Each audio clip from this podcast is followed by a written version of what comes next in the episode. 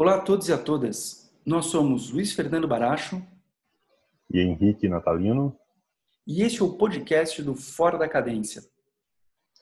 O Fora é um projeto de dois amigos professores que gostam da interdisciplinaridade entre política internacional, gestão pública, arte e cultura em conversas e textos.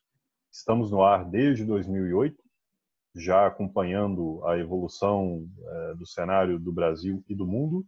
E estamos no Instagram, no arroba Fora da Cadência, onde você poderá ver os nossos blogs, entrevistas e poderá ler os nossos textos.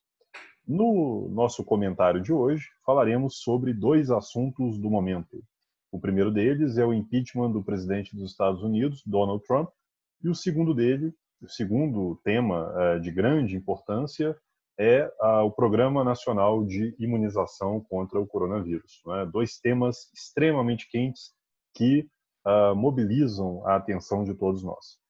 E a primeira pergunta que eu faria para uh, nortear aqui o nosso debate é a seguinte, Luiz. Qual é a diferença desse processo de impeachment do presidente Trump em relação ao anterior? Bom, Henrique, uh, há dois temas que diferenciam esse processo de impedimento, esse processo de impeachment, do anterior. O primeiro é a fundamentação da denúncia. Né? O que a Casa dos Representantes, que a Câmara dos Deputados nos Estados Unidos realizou né, ontem, foi a aceitação da denúncia de impedimento, né, o que eles chamam de Oracles of Impeachment. Né? E essa resolução né, do Oracles of Impeachment nada mais é do que uma denúncia. Então, a fundamentação da denúncia agora é diferente. A fundamentação está vinculada ao incentivo e à participação do presidente Donald Trump né, na invasão do Capitólio na semana passada. Um outro ponto que diferencia esse processo de impedimento, e esse me parece que é o mais importante, é o fato de que o Senado, a quem compete o julgamento da denúncia de impedimento, será um Senado de maioria democrata. Logo, a espada de Damocles que pesa sobre a cabeça de Donald Trump, desta vez provavelmente cairá sobre a sua cabeça. E as consequências para o futuro uh, político de Donald Trump serão desastrosas. E além disso, uh, como você bem colocou, não é? Nós temos aí uma mudança no quadro político no Congresso norte-americano. Além desse fato que já traz uma mudança do equilíbrio político nos Estados Unidos, né? Já que o Senado uh, juntamente com a Câmara, uh, na mão dos democratas, dará ao presidente Biden um poder de alavancagem da sua presidência muito maior. Não é? Uh, mas o simples fato de Donald Trump estar fora da Casa Branca, ou seja, sem os instrumentos da presidência na sua mão, quais sejam serviço secreto, FBI, CIA, não é? Departamento de Defesa, Departamento de Segurança Interna, toda a estrutura, né, o peso que a Casa Branca tem, né, o poder, não é? Sem o poder, o presidente é muito mais fraco. E isso torna Donald Trump muito mais vulnerável politicamente diante do quadro que se coloca, não é, de um julgamento de impeachment no Senado. Além do que, dentro do Partido Republicano, Donald Trump tem criado cada vez mais inimigos, não é? Pessoas que não veem a sua liderança como uh, construtiva para o futuro do partido, não é? Uh, ontem nós tivemos 10 republicanos que votaram contra uh, Donald Trump, né, que votaram a favor da abertura do impeachment, e outros republicanos que se abstiveram. Não é? Então, há dentro de um partido, do Partido Republicano, um movimento, talvez liderado pela, pela ala mais, uh, digamos, mais centrista, não é? o próprio líder eh, da, da maioria no Senado, né, o Mitch McConnell, uh, Speaker of uh, the Senate, né, ele se colocou claramente contra Donald Trump no processo uh, que ele criou de atrito com o Congresso contra o reconhecimento das eleições, né, do fato eleitoral de Joe Biden ter sido eleito. Portanto, esse fato, como você coloca, né, a maioria republicana, com o voto de Minerva da vice-presidente Harris, e com uh, o fato de Trump estar enfraquecido né, fora da Casa Branca, coloca muito mais pressão sobre esse segundo processo de impeachment. Que é bom que se diga, não é? ele não tem por objetivo tirar Trump da Casa Branca, mas impedir que ele volte nas eleições de 2018, aliás, 2024, uh, impedindo a sua candidatura, já que ele estará inelegível no novo pleito. Bom, nesse sentido, uh, Henrique, uh, quais são né, as chances de um julgamento de impedimento procedente pelo Senado? Ainda mais levando em consideração né, o que se coloca aqui, que é um Senado de maioria democrata. Veja, Luiz, eh, como nós dissemos, eh, é a segunda vez que um presidente eh, norte-americano, em um mandato, né, quer dizer, o fato de Trump ter sofrido dois impeachments no mesmo mandato, né, pela Câmara dos Deputados, cria um forte, não é? E a tentativa de direcionar os seus seguidores, né, fanáticos que estavam ali em frente à Casa Branca para pressionar o Congresso né, com uma invasão né, e esse crime de sedição de que ele está sendo acusado, isso é algo inédito na democracia dos Estados Unidos. Pelo menos eu não me lembro, uh, nos 250 anos, né, desde a aprovação da, da Constituição de 1887, né, mais ou menos 40, 240 anos, de qualquer tipo de tentativa de um presidente da República subverter outro poder de Estado nos Estados Unidos. Né? Então é algo inédito na democracia. Uh, e eu creio que o Partido Republicano ele está embaraçado diante uh, do que ocorre, não é? E uh, creio que o Senado, com a maioria democrata e mais o apoio dos republicanos independentes e dos republicanos que querem uma nova liderança à frente do partido, isso aumenta sim as chances uh, de um impedimento. Né? O, o Trump, de, de, qualquer forma, ele será julgado. Né? Nós teremos um processo uh, que a partir de agora é político, não é? Uh, onde serão ouvidas ouvidas as pessoas que o apoiam e o defendem, né? E as pessoas que estão delatando Trump, não é? Então haverá ali um julgamento que creio será bastante politizado. Mas como é sempre bom nós um, reforçarmos, não é? O Joe, Joe Biden terá que governar também, não é? O presidente que entra, ele não poderá ficar sentado e esperando o Senado julgar durante meses o presidente que sai. É preciso uh, tocar a agenda a que ele se propôs levar à frente. Então, para isso, o Senado e a Câmara terão que concentrar as suas atenções uh, nos primeiros 100 dias de governo em implementar uma agenda uh, que reverta né, algumas das atitudes e algumas das ações da presidência Trump. Então, eu creio que será também um processo muito complicado, né, já que uh, nós temos um governo pela frente e temos o futuro. Né? Não é possível apenas centrar uh, todas as fichas no julgamento do ex-presidente Trump. Qual que é a sua visão sobre isso? Então, Henrique, quando falamos do processo de impedimento nos Estados Unidos, ainda que o processo de impedimento brasileiro, o impeachment brasileiro, eh, seja influenciado pelo impeachment americano, há certas dinâmicas distintas. Uma dessas dinâmicas distintas é o fato de que, nos Estados Unidos, ao contrário do Brasil, a condução do processo de impedimento ela é muito suscetível aos sabores do tempo. Como assim? Nos Estados Unidos, nós não falamos de uma lei federal, por exemplo, que regulamente e complemente os dispositivos constitucionais sobre o processo de impedimento. Não falamos né, é, de um caminho detalhado né, é, pelo legislador, pela legisladora, em relação a esse processo. No máximo que nós temos são os regimentos internos de cada uma das casas. E mesmo esses regimentos internos podem ser alterados quando há um consenso né, bipartidário sobre esse tema. Você colocou um ponto muito importante. Né? Ah, os primeiros 100 dias de qualquer governo são fundamentais. ainda mais quando levamos em consideração os 100 primeiros dias de um governo que está no meio de uma crise né, uh, sanitária sem precedentes, conduzindo um processo de vacinação em massa em um país de escala continental e com uma população de mais de 300 milhões de pessoas. Né?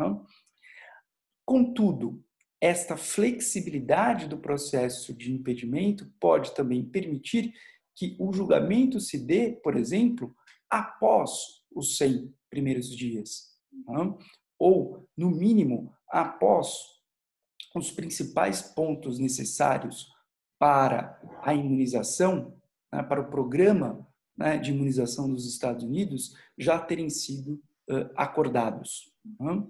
Então, uh, como você disse, o Senado, né, em um determinado momento, ele vai ter de girar né, dois pratos ao mesmo tempo. Né?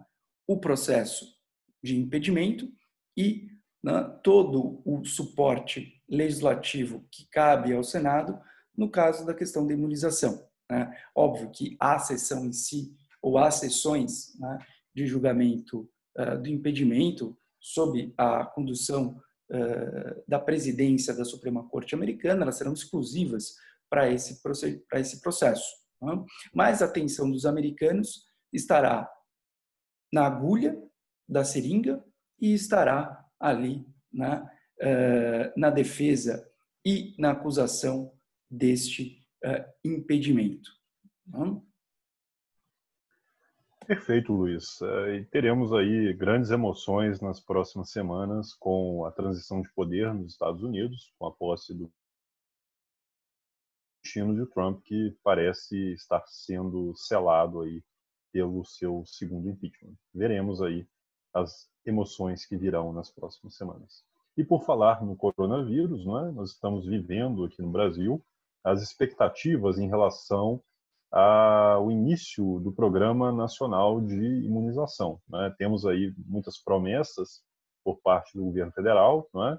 É, duas vacinas que estão é, já em processo de credenciamento junto à Anvisa, mas ainda não temos nada de concreto em relação à disponibilidade real da vacina uh, para a população brasileira, não é? E nesse uh, interlúdio, nós temos fatos extremamente preocupantes que estão vindo à tona, como, por exemplo, o colapso do sistema de saúde na cidade de Manaus, no Amazonas, não é? que uh, preocupa o país inteiro e mostra realmente como o nosso sistema uh, de saúde pública é extremamente vulnerável, não é? E diante dessa segunda onda de coronavírus, não é? Essa, uh, esse refluxo que estamos tendo, uh, é de extrema preocupação a, a, grande negligência não é, e a omissão do governo federal uh, em relação às medidas de proteção não é, e também o seu desleixo, né, o seu deboche em relação às vacinas. Não é? Só para lembrar aos nossos ouvintes, não é? nas últimas semanas, o ministro Pazuello uh, ele marcou né, um processo de vacinação e dia, disse que seria no dia D, na hora H. Uh, hoje, quando estamos gravando, parece que já houve a marcação no dia 19, na semana que vem. Né? Mas nesse meio tempo estamos aí vendo uh, Manaus estar sufocada pela falta de oxigênio para os seus doentes. Né? E a pergunta que fica é: o que esperar desse programa nacional de imunização uh, após a fala do ministro da Saúde na última semana? Será que isso é para valer mesmo? Veja, Henrique, eu não tenho dúvida né, de que há pessoas sérias né, e comprometidas com o Programa Nacional de Imunização. Tá? Inclusive, o Brasil, eh, até então, era um caso de sucesso né, quando uh, se falava sobre a imunização. Né? O Programa Brasileiro de Imunização, uh, com exceção da questão envolvendo o novo coronavírus, ele contemplava né, mais de 19 vacinas, em uma escala de 300 milhões de doses. E é importante uh, lembrar o seguinte: o Programa Nacional de Imunização ele foi estabelecido durante o regime militar, em 1975. E se verificarmos o Programa Nacional de Imunização, ele faz referência à questão de uma vacinação obrigatória. Ou seja, o próprio regime militar reconheceu a importância né, na área da saúde pública eh, desta política de imunização e reconheceu a necessidade de uma vacinação obrigatória. Então, é muito irônico, para não dizer muito triste, o fato de que temos o ministro, o ministro da Saúde, que não é médico, tampouco uh, de outra área né, uh, da saúde, mas que é militar né, e que agora presta um desserviço ao Brasil. Mais uma vez, eu não tenho dúvida de que há pessoas sérias da comunidade científica, da comunidade acadêmica, do próprio Ministério da Saúde, né, da Anvisa, que trabalham neste programa. Entretanto, o ministro está lá justamente para fazer a interlocução desta área técnica em relação à sociedade civil e responder que o programa se iniciará né, no dia D, na hora H, é um descaso para com a sociedade. Se ele estivesse falando né, com os seus subalternos dentro da caserna, hum, não haveria o menor problema. Mas ele é um ministro de Estado que responde a todos nós. Então, que tivesse a coragem de dizer: não trabalhamos com uma data fixa por conta de A, B e C. E aí caberia à sociedade avaliar se esta resposta uh, é satisfatória ou não. Mas este enigma, em um país em que mil pessoas estão morrendo por dia e 200 mil pessoas já morreram, não é nem uma piada infeliz. É um escárnio dos mais aviltantes uh, dos últimos tempos. De pleno acordo, Luiz, com a sua análise. Sobretudo, uh, estamos lidando com uma situação que exigiria uma coordenação inédita dentro da Federação Brasileira, uh, unindo prefeitos, governadores, uh, estados, secretários estaduais, secretários municipais, representantes dos municípios, das universidades, dos laboratórios, né, dos centros de pesquisa, né, uh, enfim, da sociedade civil organizada. E o Brasil tem expertise nisso. Né? O Brasil, uh, em vários setores, uh, o seu sistema nacional de saúde é exemplo para o mundo. Está no nível de países desenvolvidos. Né? Está aí o Programa Nacional da AIDS, que é pioneiro, né? que é um exemplo para o mundo, né? muito bem implementado. e outros programas, como o Programa Saúde da Família, então, o Brasil tem expertise. Né? Nós estamos passando uma vergonha desnecessária em relação a, a outros países né, que nem produzem vacinas né, e estão na frente do Brasil, né, porque o Brasil perdeu tempo, não é? o Brasil não soube se colocar uh, diante dos laboratórios, dos centros de pesquisa, não é? Uh, com a sua altivez necessária né? a um país que é Uh, não sei se hoje é a quinta ou a sexta nação mais populosa do mundo. Parece que já, já é a, o Bangladesh nos passou, né? então nós somos a sexta.